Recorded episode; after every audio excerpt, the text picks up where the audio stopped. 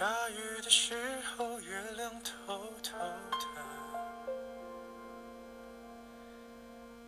慢慢的，街上的人群慢慢安静了。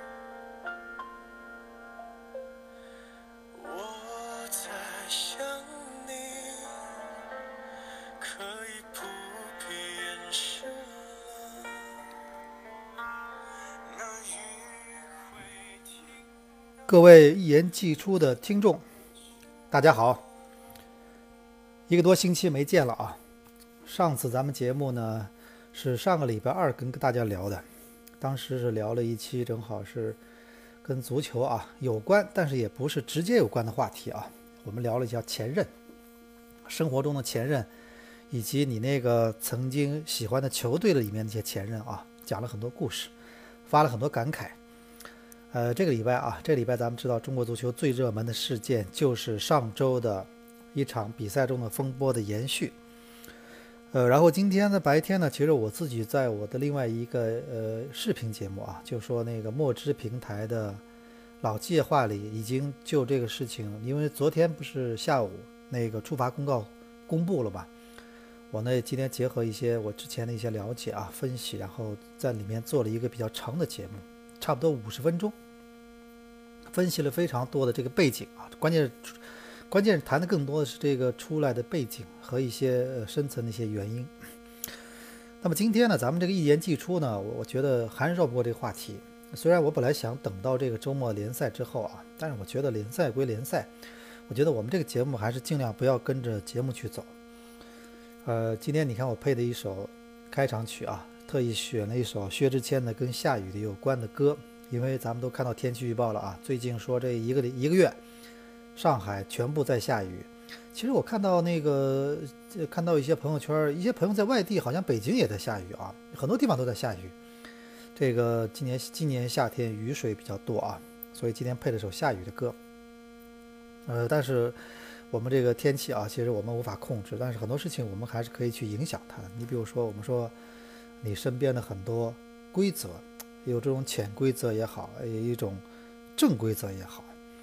呃，其实这次奥斯卡这个处罚出来之后啊，呃，我昨天其实微博上也也简单的聊了几句，包括今天在在那个老计划中我也谈到了，呃，确实啊有点八场，那个很多人肯定觉得比较重，因为我今天后来也问了那个上港队里面的朋友，他们本来可能心里的呃那个准备可能是三场啊，差不多吧，三场或者最多四场，呃，没想到后来来了一个八场。确实也是有点意外啊，而且我们看到今天呃下午吧，呃因为今天上午球队训练的嘛，其实我知道今天上午训练的时候呢，呃奥斯卡自己呢他也参加了训练嘛，他倒还好，就是表现的还比较那个平静，然后那个呃博阿斯呢是确实心心情受到了影响，毕竟作为主教练一下拿掉两个球员，你说奥斯卡拿掉的话，至少还有艾哈迈多夫啊，但是那个复欢的位置呢？呃，只能找别的队员来顶，确实他可能呃心情也不是特别高兴。然后紧接着我们下午就看到了博阿斯发了一条这个 Instagram 是吧？啊，上面呢呃配了张奥斯卡的照片，然后提到奥斯卡以前这么多年在巴西队、在英超呃进了这么多球，打了这么多比赛，然后零红牌，呃现在却被那个八场停赛啊。然后呢，他就等于潜移默化的表示了一个不满。然后我们知道，其实胡尔克，我听说今天也是那个想法比较多，包括在训练的时候，训练之余跟旁边的人聊天，也觉得这个八场有点，有点啊，那个他有些想法。呃，那个因为胡尔克是很想拿这个冠军的嘛，他他觉得那个他也希望球队能阵容非常完整，然后去冲这个冠军。呃，那我们说回来啊，我们就说一点来说，咱们今天就冷静的，其实其中很多东西我都给各位分析过了，就是说为什么会出现这个八场这个原因。昨天微博上，今天节目里我都分析过了。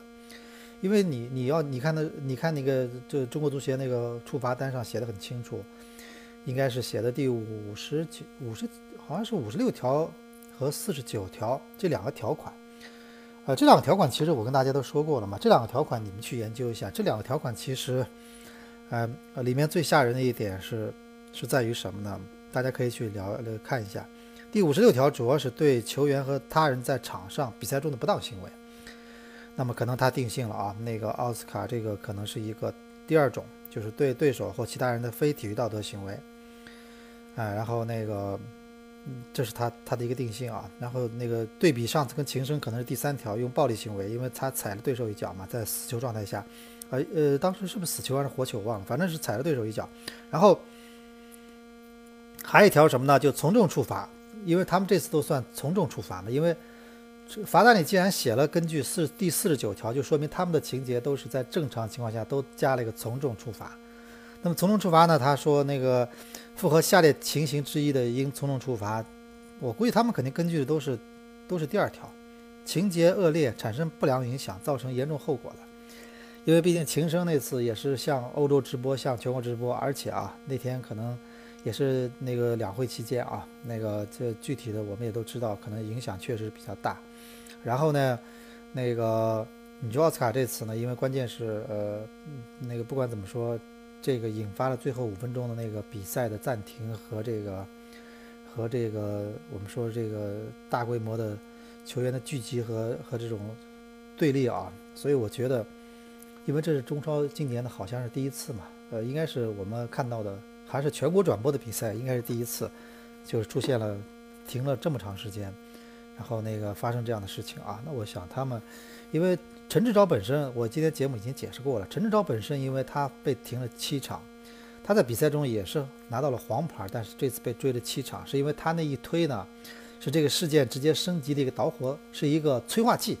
这点来说，没有人否认这一点，否则不会停他七场。但是呢，奥斯卡呢，最后为什么停八场呢？他们可能还是认为这个是最初的一个源头，把这个归结于此啊，所以可能从责任的角度，最后罚了奥斯卡八场。呃，那么我们就说一点啊，其实你要今天看了中国足球这个中国足协这个纪律处罚中国足球协会的纪律处罚这个条例以后，你会觉得蛮可怕的。我其实昨天在微博上分析了之后，当时一个懂法律的朋友就给我微博下面留言了，说他们他说如果是法律角度的话，这规这规章这规条就这个条款是是蛮吓人的，因为他所有的行为他都后面写写的怎么写的你知道吗？他所有的行为他后面。他后面写的都是什么呢？都是写的是至少，你懂我意思吧？就严重犯规，至少停赛或禁止进入替补席一场，并罚款至少多少元？然后非体育道德行为，至少停赛或者禁止进入替补席两场，并处罚款至少一万元。然后第三种行为也是至少，但是他没有写最多。其实这件事情，我今天在白天节目里我也特别提到了，就是说。但是我今天只是在白天节目里提到了，我说这个事情的理由是什么呢？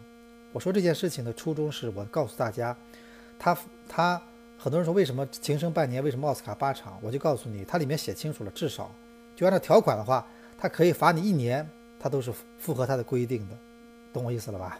就是它不存在什么违规，没有什么条文可以可以遵循，它里面写的很清楚，它可以这么做，你知道吗？因为他写了个至少，没有写最多。但是反过来啊，我我今天晚上我想跟大家聊什么呢？就说我今天白天没有展开的，就是说，那为什么这个规定当初你们所有俱乐部都认可的，对吧？这就是问题来了嘛，对吧？大家觉得这个法律这这个规定有问题，它不严谨，对吧？他对这个事情也一下就是很随意，把停赛几场变成了一件非常随意的事情，变成了几比较。变成了可以上不封顶的事情，这个蛮可怕的。就像如果法律条文写的是这个人偷东西，他至少可以关，至少可以关一年，那就是说明他他可以枪毙了，就这意思是吧？就这个是里面是有问题的，你知道吧？这里面是有问题的。所以呢，但是在哪里？就是说，那你那你那你为什么这么多年他就这么执行到现在呢？还有我我一直包括我今天跟他们说，我说我说那个。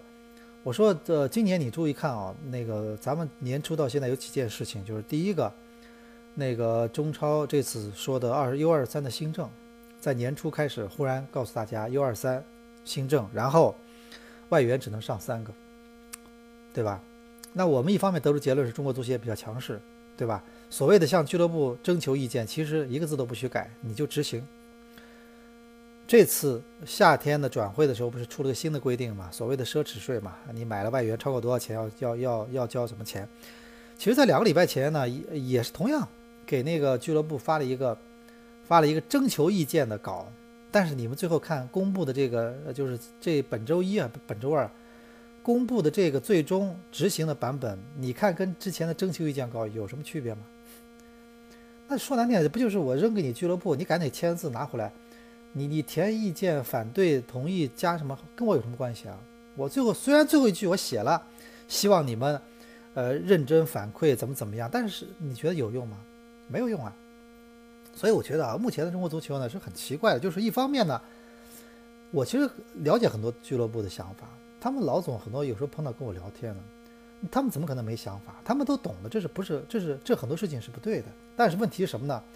谁都不愿意出来，去去当这个挑头的，你知道吗？因为他们觉得这个挑头的，出来跟足协或者去争什么或者怎么样，最后自己肯定没有好下场。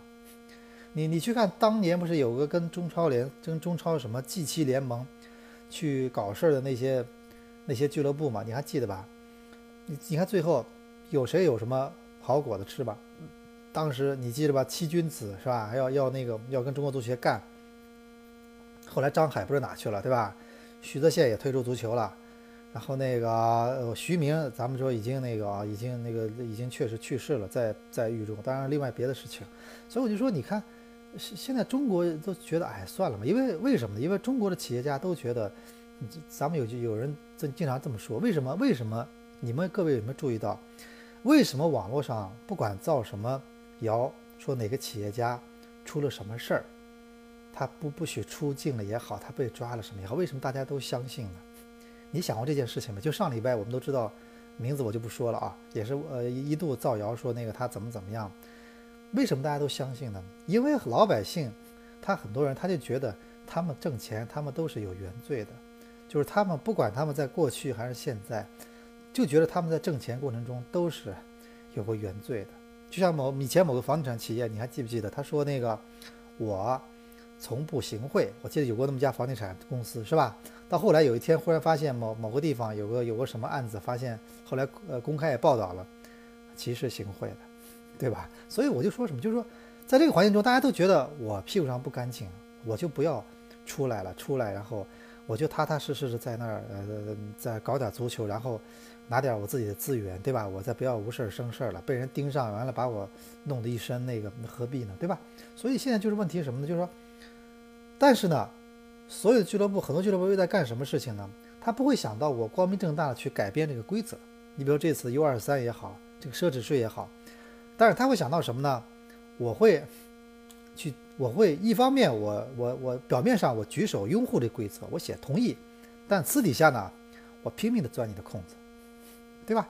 我就所有东西，我就说，就一方面就是咱们就是中国很多企业家或者一些人的习惯就是什么呢？第一方面，我不愿改你的规则，我我不愿去当那个出头鸟，被你穿小鞋。但是与此同时呢，我会第一时间去找你规则的漏洞。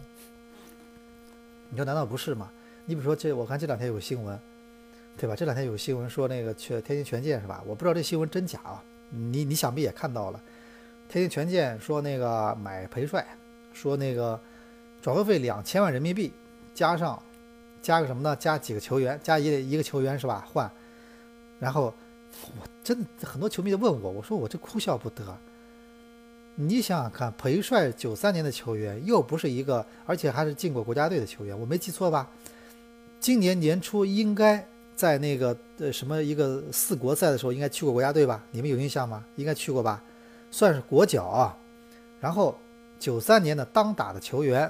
对吧？也不不算，因为也不存在什么那个就那个叫什么二 U 二三的问题，反正人家是比较比较成熟的一个球员，哎，然后又是一个很多队都比较喜欢这种类型的球员。今年年初我听说刚刚跟俱乐部完成了续约，续了个大合，续了个长约，两千万，你想想看，两千万，你你信吗你？两千万长春亚泰就把自己去年保级的大腿就放出来了，你信吗？对吧？你这可能吗？你说申花去年一个黄博文，对吧？也那个也没有什么特别大的名气，不是那个的恒大的黄博文，申花的小黄博文。去年就是中甲踢了一年，今年是年初，后来还是转会到中甲球队去了武汉，转会费也两千多万。你你说裴帅这样的两千多万，裴帅我觉得怎么的也得说实话，我觉得七八千万吧，正常情况下，那就肯定就是说白了，如果真的最后宣布这个数字，那只能说明人家钻你的空子呀，人家就是趁你这个，人家我我懒得去改你规则，我就钻你空子，对不对？这就是我是我继续说，这就是一种思维方式，这就中国的这种中国的足球不可能完全脱离开中国的社会。你知道吗？为什么很多老外到了中国？因为我看我我我觉得他们什么，就是说他们可以在球队的小环境里找到那种熟悉的感觉。你都是说那个同一个语言的啊，都是说家乡话的。然后训练场上就是这么这么些人，然后可以让你觉得啊，跟那个哎，跟我原来的地方挺像的，英超什么挺像的。但是当你走出这个走出这个训练场，当你来到了比赛，当你跟很多球队发生关系，当你接触到很多事情之后，你会发现。啊，这是完全不同两个世界，不就不就这样吗？很多时候就是这样嘛，对吧？所以我觉得那个，呃，首先呢，我们觉得那个这件事情本身啊，我我们今这昨今天包括我在那个墨汁已经谈过，昨天微博上大家可以去看，我当时已经聊过了。但就这件事情，我倒是我倒是今天看到有一个啊形成的对比，就是什么？大家注意看，今天咱们说这个，呃，在今天好像今天应该是今天也是下午吧，那个国乒。哎，一帮这种咱们说的这种著名的球员，集体发个微博，同时啊，基本上是有点像那种八点二十分一起发那种感觉，就说大概是表达了自己对刘国梁的怀念。哎，我觉得这个事情非常有意思，你们可以注意去看一下，对吧？哎，国乒这个事情我觉得很有意思，你们可以，呃，你们可以去看一下这个这个，对吧？他们集体发，呃，就是今天。集体发一条微博，说什么呢？说这一刻我们无心恋战，只因想想念您，刘国梁。你看马龙发了一个是吧？然后许昕发了一个，也是一样的一个刘国刘国梁的漫画。这一刻我们无心恋战，只因想念您，刘国梁。然后呢，他们这个很很统一什么呢？第三个是樊振东是吧？还有马林，同样的一句话，两句话。然后呢，比较好玩是什么呢？他们这个文字一样，但是照片呢，他们都是一张照片是刘国梁的漫画，然后第二张是刘国梁跟他们各自人不同的一个一个比赛照片，你知道吗？就第二张照片，他们的一看就是精心策划的，就说这个真的是一个呃很有意思啊，精心策划。就说第一张都是统一的一个漫画，第二张是刘国梁跟他们自己各自的指挥比赛的一些照片，所以我觉得这蛮有意思的啊，这个这个真的是很有意思。你看人家至少。他们想想到去改变一些什么，而不是在下面暗戳戳的，然后去互相发发牢骚。至少他们这些人，不管后果怎么样，不管是不是最后会害刘国梁，但至少他们呢，把这事放在明面上了，放在桌面上了，没有去暗搓搓的去去搞什么东西。什么新来的教练，我再给你穿小鞋或者怎么怎么，他们没做这事儿。所以我觉得啊，就是你要自己想通了，你想去改变什么，你想去做点什么，这个我觉得。那都是，那我们也是能给予理解的，对吧？只要你出发点是好的，啊，所以我就说嘛，这点你看，呃呃，包括这次很多球迷在跟在跟我群里面沟通也说，是不是因为那个什么舆论的压力？我觉得我跟他们说，我说我我印象中的中国足协从来不是一个从善如流的一个机构呀，它从来不是一个会受舆论影响的一个，呃，当然我这种舆论啊，我说的是自下而上的舆论啊，它不是太受这种舆论影响的一个。协会啊，你们你们好好回忆一下，今年出来的很多新规定，球迷呃有同意的吗？不是一青涩的反对吗？他推行了吗？不照样推行吗？对吧？呃，我我还举例子，我说那个球球衣印号码的事情，我呼吁过多少年了，有用吗？没用吧？对吧？然后很多呃，就包括一些俱乐部也一些好怎么给他给他们提建议，提了很多建议，你觉得采纳了吗？也没采纳，对吧？我最举举举的最简单的例子就是上次胡尔克那个所谓的跟那更衣室那个通道那件事情，那你说舆论那都那么大压力，后来不是照样又没证据嘛？所以我认为啊，嗯，不能简而言之说这次他就是因为他这次被罚就是因为一个舆论的压力。我认为可能包括今天我跟昨天跟圈内人士聊了，我觉得更多的还是一个这个事情的确比较典型。我刚才说了，这是他他是呃第一个啊。他比较典型，他是在中超的二零一七赛季这个严打的氛围下，他是他是第一次这种中央台直播的比赛，大规模的球员对立和聚集，这个场面当时呃是在中央台直播，大家都看到了，对吧？那他肯定要去，呃，杀鸡给猴看，他肯定要做一个，做一个我们说的一个整肃，对吧？那那那那，你说上次秦升呃那个顶风作案，那这次胡尔克，那不是这次那个我们说的奥斯卡不是送出来当典型吗？不一样吗？对吧？啊，还有第二点在于哪？就是说，我一直跟他说啊。就说年初这个秦升在中超的第二轮结束被罚了一个半年，这个其实是一个标尺，你知道吗？就是这个，你比如一个赛季，比如一场比赛大赛，它总会它总会有一那么一开始，它会有一个尺度的一个确定。那你秦升当时啊，包括孙世林，你已经这么确定了，就这个标尺你是这么去确定它了，它是半年，然后孙世林那个是什么非道德行为，一个大拇指是两场，那么现在开始。你就人人家就不得不去以这个作为标尺，对吧？这个没有办法的事情，因为你毕竟你你这个协会你还是在这个至少在这个赛季里面你还是要有点权威的嘛，对吧？那你有树权威的方式就是你至少要做，你你至少要有有一个呃这个起码的一个呃这种呃准则嘛，公平的准则嘛，对吧？所以我们同样反过来说，这次奥斯卡被罚了八场，那么呢，下次如果中超比赛里面很多人说啊。呃，很多人这两天还在跟我讨论这个，这个这一下这一下是不是，呃，犯规的一个一个一个一个讨论？我觉得啊，这个我今天已经节目里面都我包括那天我们跟很多专家都聊过了，他们都说得很清楚了，在未来的趋势里，这件事情它可能会一定会被归到规则里去的，对吧？他国际足联不可能任由一个，就说我们说一个呃一个场上一个灰色地带存在。对吧？他对所有行为都已经做了一个明确的界定，呃，因为足球比赛就那么多事儿嘛，对吧？那这个事情他一定也会，我觉得一定也会有一个比较明确的说法，只是说他没有在某次大赛中做一次经典的判罚，然后使大家对他印象深刻啊。我是这么认为这件事情的啊。那具体呢，我们现在也不去展开了，因为因为那个因为为什么我这么说呢？因为我们在看到罚单的时候啊。大家注意看，呃，奥斯卡的罚单里写的非常清楚是什么呢？呃，这次没有给他定性为，至少这次处罚没有给他定性为暴力行为，是给他定性为非体育道德行为，非体育道德行为，对吧？也就是说，如果以后呃中国足协在类比赛里出现类似的事情的话，哪怕是活球状态的话，如果他认为你这个够得上，你这个不能说是一个呃正常的一个解围或者大脚，你这个可能。跟这个有点类似啊，或者我们说类似，就是说，他可以有足够的呃呃足够的他的一种判断来支持他认为这个是一个跟这个类似的行为，就是也是非体育道德行为的话，那他就就按这个判了嘛，就按这个处理了吧，看你按你后果嘛，对吧？当然这次我觉得能判这么重，很大原因还是在于后果。我一直跟各位说，从当时事发的第二天，在强强三人组节目里，我我就跟大家聊过，我说我认为他可能被罚的原因就是因为。这个后果，你知道吗？不是在于，呃，这行为本身，你做一个太多的去去怎么样，那就这么回事儿。但是关键是这个造成了这个后果，这个没有办法啊。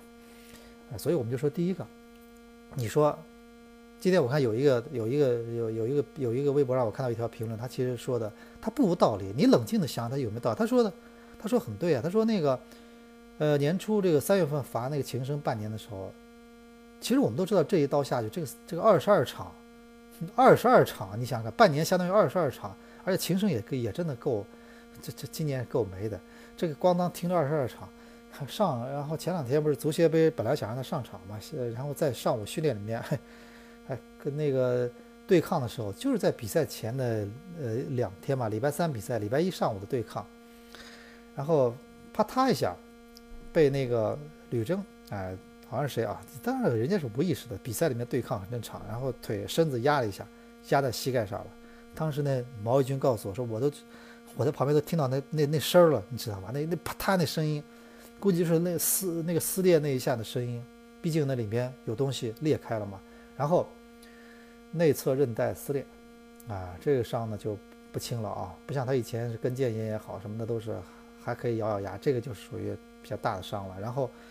后来做了核磁共振的检查，得出的结论是要休息一到两个月，啊，这个康复训练得一到两个月，所以这两个月呢，秦升也就基本上不能去碰球了啊，参加对抗训练这都不行了，什么预备队联赛，你算算看，这个现在六月底，现在六月中旬下旬，那么到七月份，到七月底，再到八月底啊，那所以呃这一两个月啊，这个呃今年真的也是也是那个个这个够够倒霉的啊，所以就说嘛，呃我刚刚说到什么，就说你你三月份你你罚他半年的时候呢，那既然大家都认可这个现实了，那么现在这个就来了嘛，对不对？这个就来了嘛。那那既然那既然半年那都能被能被能被所有人接受，那现在不就来了嘛，对吧？因为还有点原因在哪里啊？就是说，我觉得很多人呢，现在，呃，咱们中国人不知是什么原因啊，咱们中国人还可能是不是我在想，是不是因为咱们那个，呃，这个还是经过了文革？因为文革呢，我们有个文革呢，中国人有一个很不好的一个，之前有个很不好的习惯，什么？就是说，你你你你可以问你的长辈去。或者那个呃或者爷爷奶奶，就是文革有个最大问题在哪了？我当时仔细研究它，它就是给你这个划成分，你知道吗？他他觉得啊你是那个你你家是地主的，你家是富农，你家是什么什么，这就是成分，然后成分就永远会变成你的一个标签，你知道吗？你的标签，然后就说你以后干所有事情，哎你你不行，因为你是这个成分，你你我们是不放心你的，或者怎么怎么样，各种很多事情不能干。很多呃这工作不能做，啊，对吧？其实你要这么说，咱们现在看国外很多地方，人家说很多什么种族歧视什么，你这个歧视的厉害了，你这你这不是一般的歧视了，对吧？哎，而且文革还有一点在于哪？就是你看啊，那个什么，就是这种我们所说的这种，呃呃，就是我我觉得我们现在法律啊，我特意研究过国外很多法律什么，他他给你这个，他给你一个呃那个就是包括现在我们国家慢慢也认可的，就是他给你一个，就是我可以沉默。就很多时候，我可以，我可以不用站队，对吧？我可以不用。我觉得，那我觉得，我我就觉得，也也许我心里觉得你这是错的，但是我觉得，我并不愿站出来说你错了。他现在就告诉你，我有这权利。你别听很多人鸡汤的人说什么，啊，说为什么非黑即白？这个世界有必要吗？对吧？就像我们这两天前两天大家在讨论这个什么难民的问题啊，就是我那我觉得那文章里面他写的东西，他写的有些东西是是有道理的。他说：“有些大明星，你们就是国外的很多大明星，你们一再的在表露你们的善心，说要难民怎么怎么，但是你们平时过的是什么生活？你们住的是那么与世隔绝的房子，那种那种那种呃那种，你们平时车进车出，旁边有四五个保镖，他们来了之后，他们真的是后到后来受影响的是那些普通老百姓，对吗？”所以我觉得你你是那个啊，一下呃那个把你的形象树上去了，你有爱心，你对怎么怎么样是那个好，但是问题是的确，那那你最后你你很多普通老百姓他们成了受害者，你说对不对？那有时候他就是这个道理啊，很多时候他他这个道理就是如此，对吗？所以我们说这个我们说情深的这件事情，其实它是一样的呀。哎，你个我们我们我们说我们国家以前文革的一些毛病，就是我们现在总是。呃，那个很多时候就是一呃一一个就是你你你要给你划成分，给你贴标签，还有就是什么，就是你一定要你一定要站队，对吧？你一定要站队，哎，所以就说，呃，所以我们就搞得我们什么呢？就是就会出现这种情况，很多人就就这很多人就会很偏激，哎，这是这个问题不就出来了吗？咱们刚说到琴声，你看年呃当时三月份的时候，很多人觉得哎可以挺好，那个琴声啊那个罚。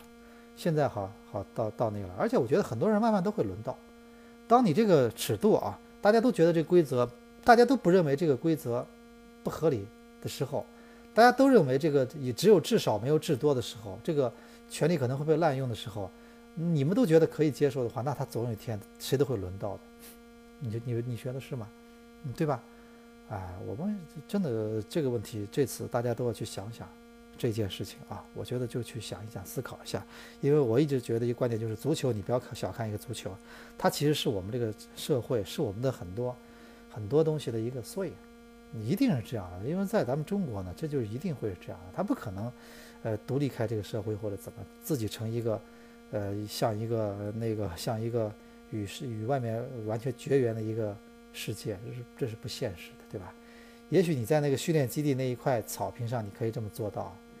你可以在那个那一瞬间更衣室里那一瞬间你可以做，但是你走出这更衣室，走出这个训练场，你面对的就是中国的社会，对吧？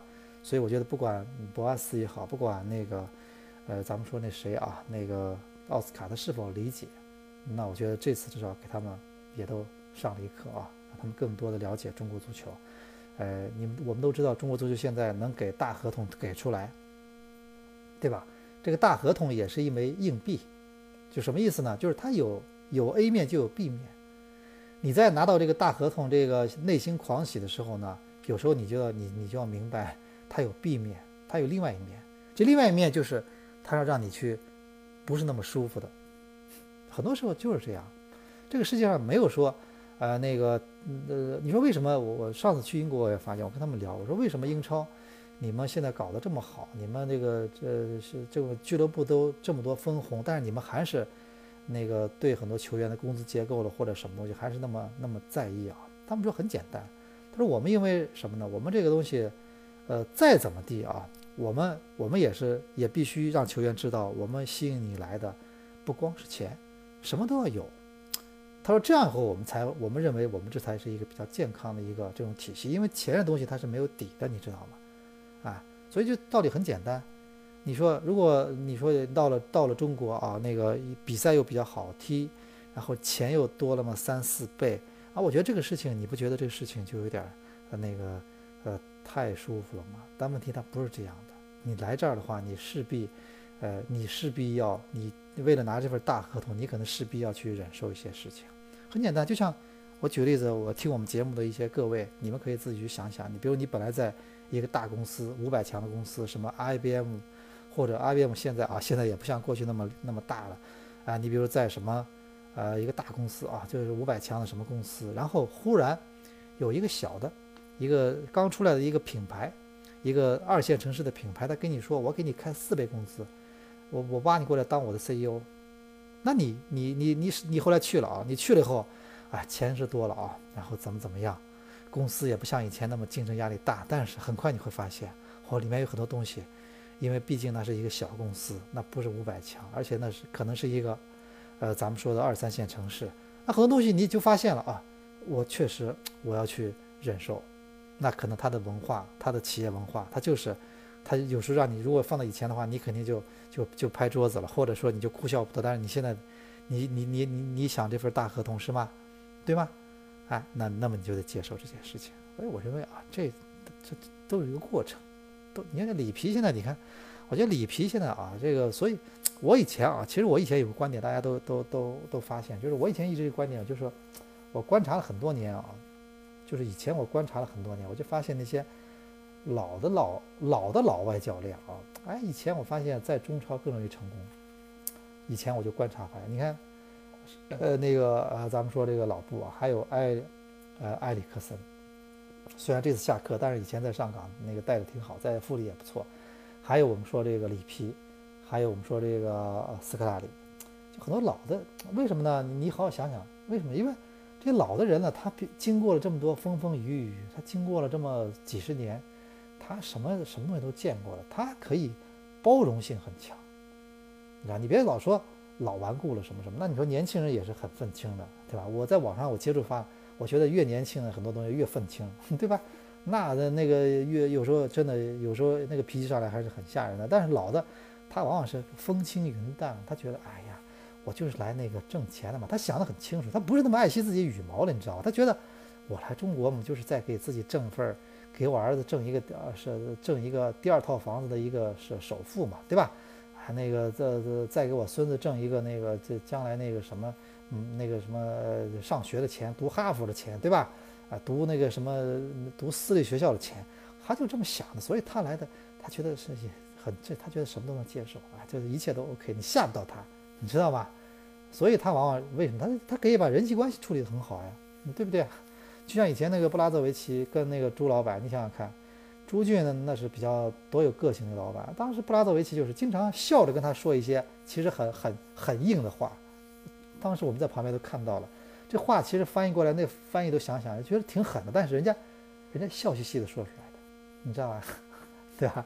而且就你你不信你试试看，你笑嘻嘻的，你不要他妈吃相那么难看，你就笑嘻嘻的跟别人说一些其实挺狠的话，比如说你试试，你试试再拉我一下，对吧？你试试再拿球怼我一下，对吧？我当然我举例子啊，我就说什么，你就说你老布就是比较比较善于这个东西啊，真的，我觉得啊，那个这个也是一个现象，所以也也都别说什么，就这么回事儿，哎操，对吧？就挣钱，他就那么回事儿，他每个地方都有自己，呃，都有自己不同的一种啊啊不同的一种特殊的文化，那你看你能不能适应啊？这是刚我聊了第一个，就是我这个规则的问题啊。这个咱们说规则本来存在的一些一些一些滥用的一些一些一些空间，已经在今年的包括年初的琴声和这次的奥斯卡的事情上都有了个体现，对吧？然后呢，呃，第二个我想聊的就是怎么着，咱们很多人在想嘛，这个这个事情对今年中超夺冠格局的影响。而这件事情啊，我倒觉得，呃，现在我们真的，我们再怎么去说，那都是一种预测。包括我，我其实你要知道什么呢？我是在奥斯卡这个事儿出之前，我之前包括跟他们队里面朋友队有时候聊天的时候，我也在说了，我说，我说为什么奥斯卡一直就不轮换？他们其实队里面有时候，我跟你说，他们有时候也在说，他们有时候队里面，你你你当别人都都傻子，人家不说，但人家有想法，人家也也说。他们也跟我说，这觉得奥斯卡说太着急了，而且他觉得有时候踢的瞎踢，你知道吗？他们也觉得，他们有，他们经常有时候私下里面跟我有时候聊说，哎，这个孔卡如果状态最好的时候，这个作用啊，这个真的是很大。那的意思我们都能听得懂嘛，对吧？啊，因为毕竟你说奥斯卡现在来了，背着这么大的一个身价来了，那他肯定也想呢，在中超，你看，而且旁边，一方面呢，我觉得奥斯卡现在心情是这样的，一方面旁边的胡尔克呢。不断的在开挂，各种那种无解的表现，对吧？然后呢，呃，他呢压力会小一点啊，因为别人就不会盯着说啊，这个队其实最贵的球员是奥斯卡，呃，反正赢了球了嘛，大家一起欢呼啊，那个庆祝型的那个球员中超有很多嘛，也也都没什么了。但是他心里还会有另外一种感觉，就说我如果能像胡尔克这样，在中国不断的让看台上一次次的山呼海啸，那该多好。我觉得任何一个球员都会有这样的想法，球员都是都是很争强好胜的。球员的性格，如果一个不争强好胜的一个球员，他踢不出来。就像我我给你是，我给你举例，你不信问老董，就是上次我们在英在伦敦拍那个，就是那个亨利和那个李毅那个那个那个就是说真人秀的时候，我们当时在那个球门里面挂了一个那什么，挂了一个九宫格，但是当时做的很粗糙，就是挂了很多数字的牌子，就在挂在上面啊，一二三四五六七八九。但是你要知道，挂和你把这个球门分成九个格，这其实难度是完全不一样的。就说后来亨利来以后才发现，踢的时候才发现什么呢？这不好踢呀！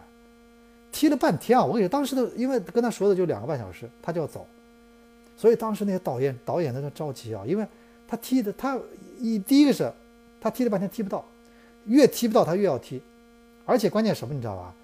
我们当时跟他说，我说要把球往前放点，不肯。争强好胜，我不要，我我不要改规则，我就要放在那个地方，我继续踢，你知道吗？一直到踢到为止。但你有时候你当时其实一方面你会觉得啊，这这这么轴啊，但是同时当时我们就在聊，我们说这种能成为这种级别的世界级前锋的这种这种运动员，像亨利这样的，那是世界上那是枪王之王啊，顶级前锋啊。那你想想看，他性格中没有这种争强好胜的因素，他能成功吗？不可能的，他如果什么都啊差不多就可以了啊，那我我听你们说吧，他能能到现在吗？不会的，不可能的，他一定要有个这个劲儿，这都是你看，这就是性格的双刃剑。所以你你也一样的，你球员你我就不信奥斯卡他没有想法，他天天看胡尔克那么样开挂，然后呃对吧？那个他肯定他肯定也着急，他一着急，但是他现在又又踢不出那种如如如入无人之境的感觉，他踢不出这种东西，所以呢。这种心态就不断的积累，到了最近的比赛就有一个 这样的事情。哎，你你只你注意看啊，这个它不是完全偶然的。所以这次哐当一下，这么大一盆冷水。那不管怎么说呢，那是奥斯卡这足球生涯。那用博阿斯的话说，他他没有过红牌，那就更谈不上什么八场停赛了。那这一下呢，有两个可能，一种就奥斯卡可能之后彻底就变得就对中国足球可能就有点偏见，这是一种可能，我觉得也存在。还有一种可能什么呢？他这八场，他反正毕竟年轻嘛，一做了自己一个很痛苦的一个这个过程之后啊，然后呢，那个然后出来之后就开始变成一个呃那个上港队一个就是一个非常重要的一个稳定稳定的一个我们说的节拍器了，就没有这些乱七八糟的东西了。比如场上这种类似我们说这种啊这种急躁的东西了，就可能就变了，也有可能，对不对？也有可能，啊，所以我觉得首先对奥斯卡来说，这个东西你看他怎么去怎么去化解了，怎么去面对了，对吧？那那你那你还有一种可能性，呢确实你觉得啊中国足球给了我这么当头一棒。那个我提出想走，这这也我我我觉得也能理解，但是我相信不是那么简单。嗯，那八场比赛不就一个月吗？而且咱们中国足球还是要有对自己有信心。全世界哪里能拿到我们这么大的合同？你说对吧？况且我觉得现在嗯，博阿斯也在这儿，我相信博阿斯虽然今天发了这个呃这个这条呃呃这条这条那个这条东西啊，但是我相信他完了还是会奥还是会跟奥斯卡去沟通去聊。然后让他那个慢慢的，然后到两到八场之后开始那个重新回到球队的阵容来啊，这是一方面。呃，但是与此同时呢，我们还要关注一件事情，什么？就是说，呃，那个现在是是上岗啊，我我觉得我比较担心还是这个心态，因为心态，你知道吗？这心态是这样，就是心态是很微妙的东西。就是说，你比如说球队啊，我一直觉得一个球队在一个节奏中，五月份上岗这个节奏是非常好的。所以他们可以在五月份那么紧的咬住恒大，你知道吗？就像就像去年上海申花队一样，呃，在夏天损失了那个邓巴巴，但是你看后来这个节奏一旦踩住之后，会连赢很呃会赢很多重要的战役，到最后就打到了亚冠，对吧？打到了第四名，从那样的名次打到了第四，对不对？就说那个那个就是就是有时候是节奏上岗，现在关键什么？就是说。呃，关键上个礼拜呃在那个在广州平了啊，然后这个周中呃一场全华班。呃，苏州东吴踢了那么长时间，点球决战踢了三十多分钟，这两个包括奥斯卡这个昨天这个来收到的罚单，这个复欢的缺阵，所以接下来我认为啊，虽然说下一轮打打河南建业是一场比较相对来说比较好打的比赛，毕竟主场嘛，对吧？毕竟毕竟主场嘛，但是呢，球队在连续经过了一个礼拜，经过了这么这么几这么多事情的情况下，那你这个心理调节就很重要了。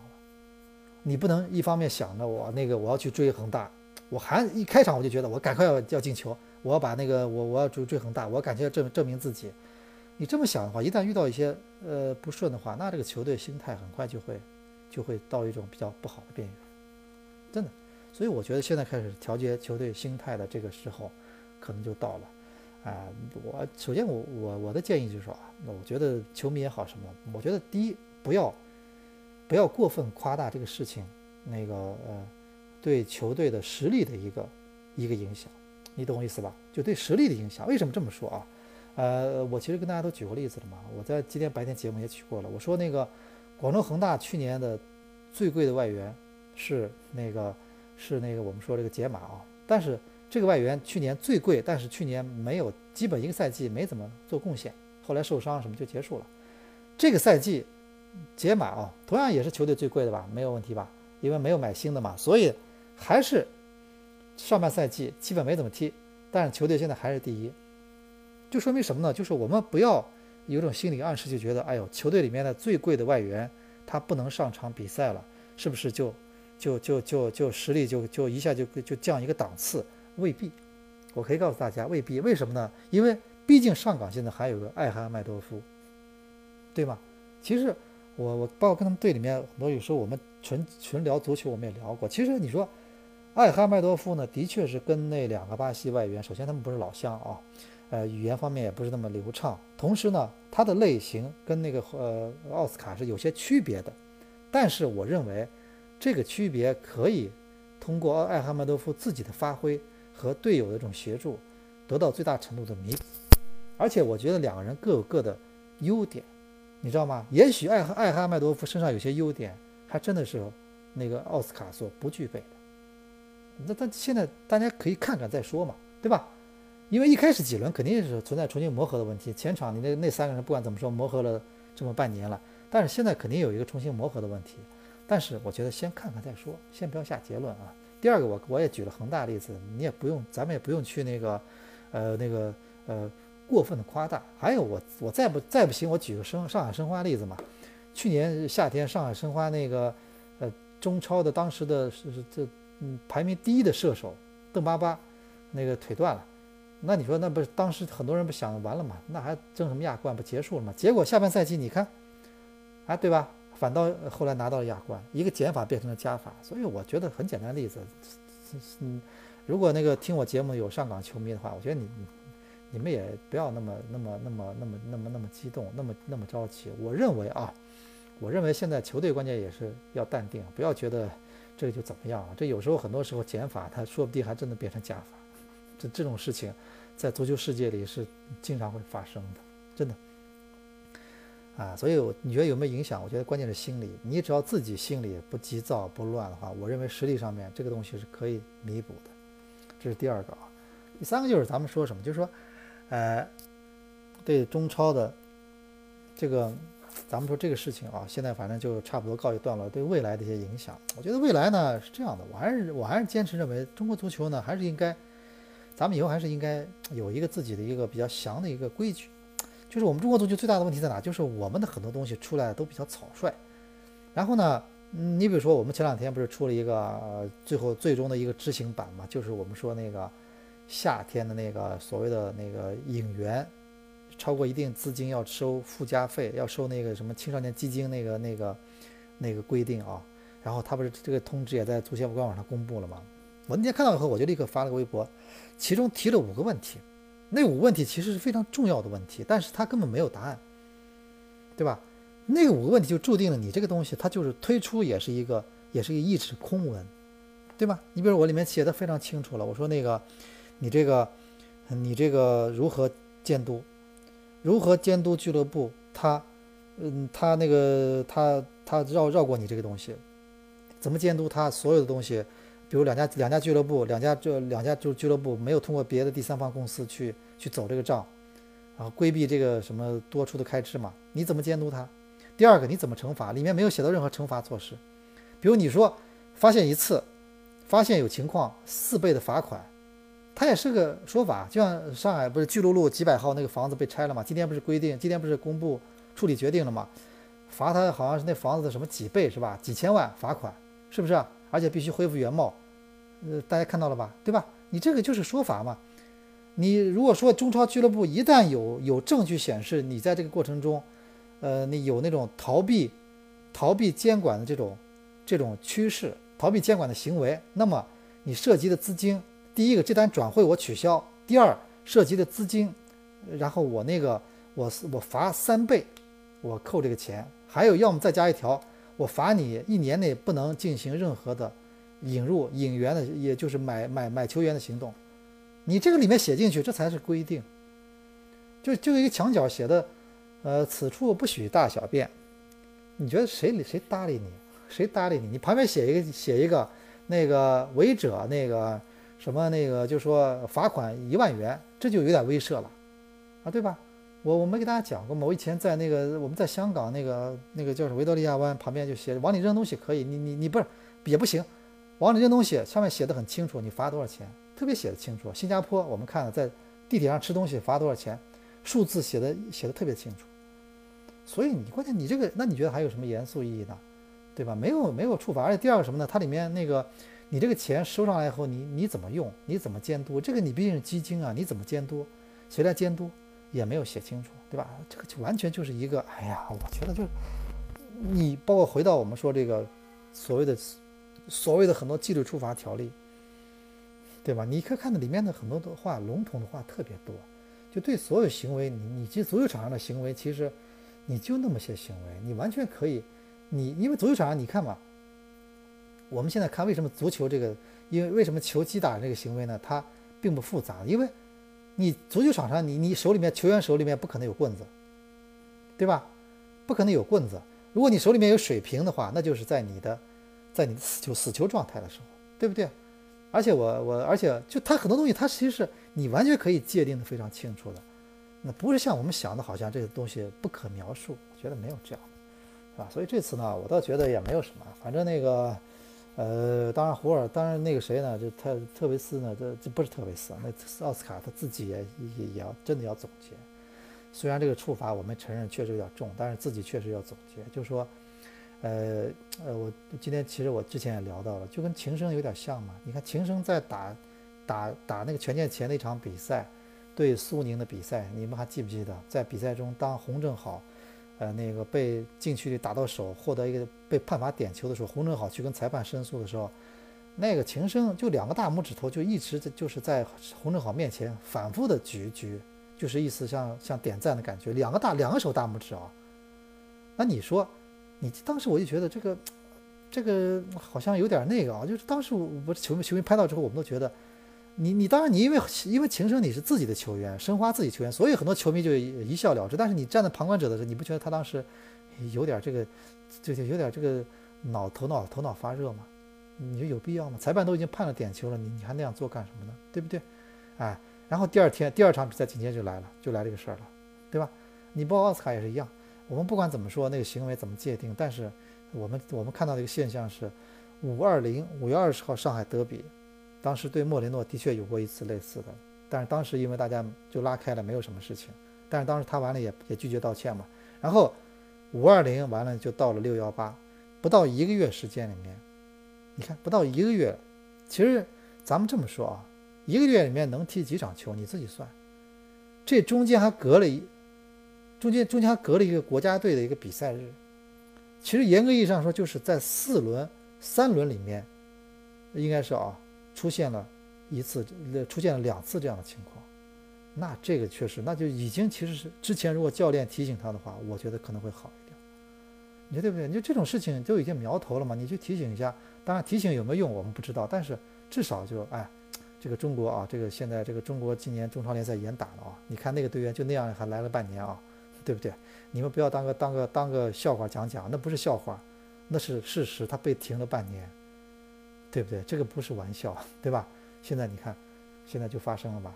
哎，所以我们说啊，这个事情大家还是那个在中国呢就这样了。呃，那个呃，因为都知道中国的足球的钱很多，对吧？但是你在这儿挣钱呢，那的确这个，那你要承受一些东西，对不对？那有时候我们说啊，这也是没有办法的事情。我们都呃，我们只能说我们现在比较了解他了，想改变他很难。我们只能说我们去了解他了啊。这个是没有问题的，呃，然后咱们这个这期啊，这个一言既出呢，就跟大家聊这么多，差不多已经，我看已经快聊了将近五十多分钟了啊。那我们这个周末再关注一下中超，明天呢，我那个呃肯定会去解说一场中超比赛，然后我们礼拜一的强强三人组我们再继续啊。然后我也是希望什么呢？就是说咱们这个。呃，很多球迷啊，我们也是能，大家也能比较理智一点，对吧？因为我礼拜一强三人组节目，其实我当时开头说了一句话，我其实说的很清楚的，我说球迷有两种，呃，因为一种就是他就是打，他就是纯粹的球迷，他，但是另外一种叫拥拥趸，就是要死忠。我觉得这两者呢，可能到后来会有点不一样，因为如果说我们变成死忠或者变成拥趸之后，我们有时候往往对很多事情，他就可能。就是没法有一个比较清晰的判断，对不对？你比如说很多人那个，比如说也，比如老董有时候开玩笑说那个，有时候总是说我是那个，呃，申花球迷是吧？哎，我就是我是这么想的。那但是问题是我的工作，我做了二十年，我是一个，呃，采访报道体育的人，对吧？这是第一点。第二点什么呢？我们说我们在我们在年轻时候，我们曾经，那我觉得这都很正常。很多时候。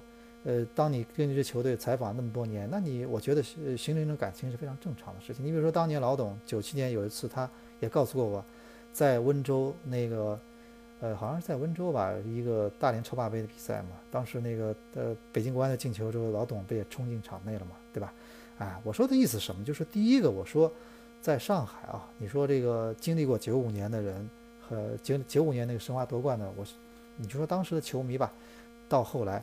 那你说不都是你喜欢？你只要是看中超的上海当时的球迷，那不多半不都是申花球迷嘛？对吧？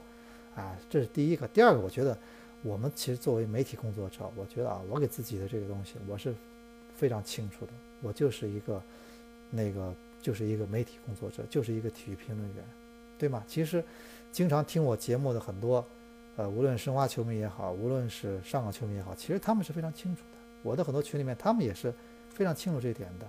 那个上港队当时引入了那个我们说那个什么，就是这个呃，当时那个国内的比较少的那种我们说那个反重力跑步机，那我也我要给他们点赞，他们的那个很多队里面的很多好的东西一样点赞，对吧？在各种节目，呃，该夸就夸，没有问题。包括之前很多东西，我相信大家都心里很清楚。然后申花队有了问题，我觉得我是说的真的不少。对？当然，我说的方式不是说是去喷啊，那个谁你滚蛋了，谁你你你拿你你干嘛了？